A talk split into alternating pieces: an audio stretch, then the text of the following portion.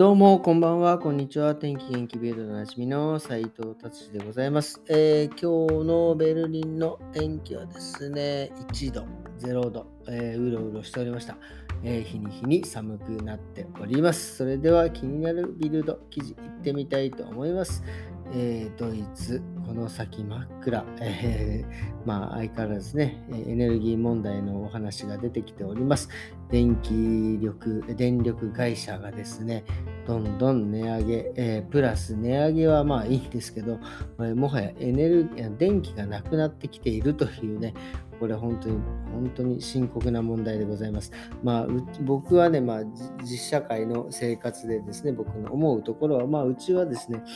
あのまあ古い家というか、アルトバウっていうちょっと古めの家なので、まあ、電気というよりは、なんか全てガスで賄うようなお家なんで、えー家の暖房だったりとかですね、シャワーだったりとか、えー家の、なんですか、キッチンなんかの火はですね、全部ガスでできているんでです、ガスでできてガスを使ってますんでね、まあ、電気はそんなに、あの、新しいお家はね、あの、オール家電じゃないけど、まあ、電気で賄っているところは本当に大変だと思いますが、まあ、うちはですね、電気よりもガスの方が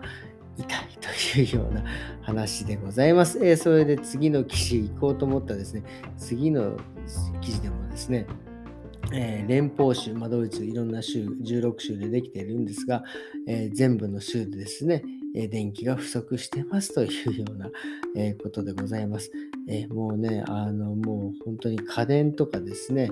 えそういう、何ていう家電製品、それからバッテリー充電はですね、えー大量に今すぐしといてくださいっていうようなですね、えー状態みたいでございますね。えーこれはね、どういうふうになってくるんですかね、本当。でもね、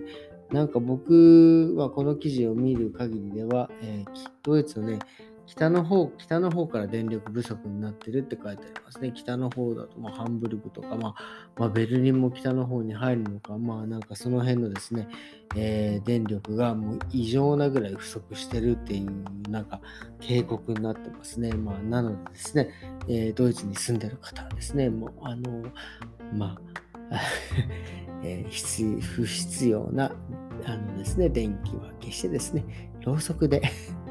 ろうそくでもね、結構ね、最近うちもこう、ろうそくをこうやって使ってるんで、ろうそくの火の光もね、なかなかいいんでですね、まあ、あの、まあ、電気ね、メインの1個を消してですね、まあ、間接照明的な感じでろうそくを使うのも、ちょっとね、えーなんか、あの、ある意味、新しい発見、新しい発見っていうわけではないけど、まあ、なんかいい感じにな、えーと、僕はいい感じだなと僕は思っております。はい、じゃあですね、こんな感じでですね、ちょっとね、短いですが、今日はですね、今日ちょっとだいぶ遅くなってしまったので、あのね、えまあ、それは お前の都合だろうっていう話ですが、まあ、見るとね、記事こんな感じにしてですね、今日ちょっとね、あの、まあ、えーあの、まあ、今日もですね、あの、本当にね、何度も言いますが、まあ、ドイツ来てからずっと知り合っての友達とですね、まあ、ここ最近ちょっとね、ちょこちょこ、まあ、ビジネスのビジネスの話もあって、少しね、えー飲んでるんですが、今日ね、なんかまあ、そのビジネスの話とは別にですね、まあ、ドイツに来てね、まあ、ドイツの社会にどうやって馴染んだかって、みたいなね、まあ、もしくは、えーその自分がどういうふうにこのドイツに来てから成長したかみたいなね、話になってですね、まあ、えーっとですね、まあ、僕もまあそうだったんですけど、その友達もですね、やっぱりそのスポーツを通じて、まあ、スポーツ、まあ彼はね、まあ、野球とかソフトボールをやっていてですね、まあそれでそのチームに入ってですね、そのチームでなんかそのドイツ人と馴染んで、で、そこでまあなんかいろいろね、え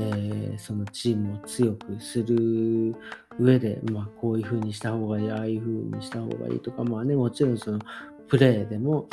このなんていうんですか、えー上手にね、うまい具合に自分も向上して、チームも向上して、まあ、優勝に導いていくみたいなね、なんかそういうところでですね、そのドイツの社会にこう溶け込んでいけたっていうね、えーあそうだなっていうのをね、ちょっと僕もね、えー思って、やっぱりそういうなんか、なんか、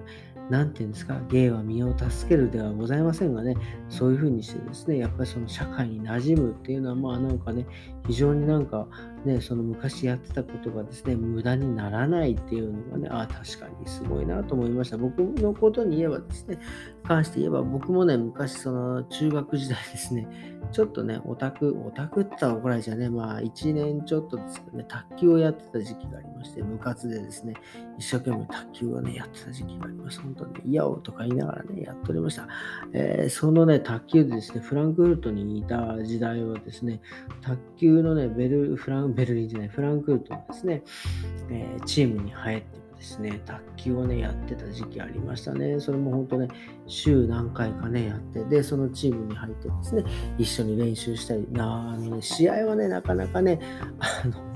平日の6時から試合ってね、本当にドイツ人すごいなと思う。し、ドイツの平日の6時からその対外試合に行けるっていう。ね、いやいや、こっちまだ仕事ですけど、みたいなね、そんな感じでしたけどね、なんか試合には、だからなかなかね、試合に出るチャンスはなかったんですけど、まあそれでもね、行けるときは試合に出たりしてたんですけど、やっぱり僕もね、そのさっきの彼じゃないけど、その卓球でを通じてですね、まあそのそのチームの中に溶け込んでですね、まあなんかいろいろ話をしたり、まあ僕はね、そこまでその卓球のチームにその貢献することはね、なかなかそのできなかったんですが、まあね、その社会に溶け込むというか、まあその本当小さなね、えー、ドイツの上フランクルトの小さな卓球チームの中に溶け込んだっていうのはですね、本当にあの、あの社会に溶け込めたみたいなね、なんかそんなね、え一つの成功体験がね、えできてですね、で、そこからまあ実社会って言ったらおかしいですね。うん、その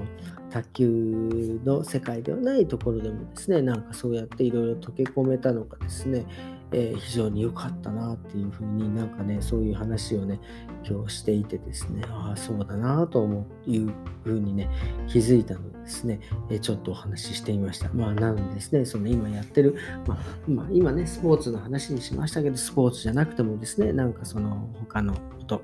なんかそういうことを、まあ、プラモデル、まあ、プラモデルももう僕の話で申し訳ないんですけどね、まあ、プラモデルだったり、まあ、囲碁だったり、将棋だったりとかね、他のスポーツ、柔道だったりなんとか、まあ、そういうものっていうのはですね、いつかどこかで何かの役に立つのでですね、その、まあ、あの、例えね、その、プロを目指してやってました。でも、まあ、なんかいろんな理由でですね、まあ、あの、怪我したとか、まあ、なんかでね、挫折じゃないけど、やれなくなったとしてもですね、それは何か、どこかで絶対に何か役に立つんじゃないかなというようなですね、えー、ふうにも、えー、考えられますのでですね、ぜひ、あの、家は身を助けるということで、今日は終わりにしてみたいと思います。え、それではですね、今日もありがとうございました。それではまた明日。さようなら。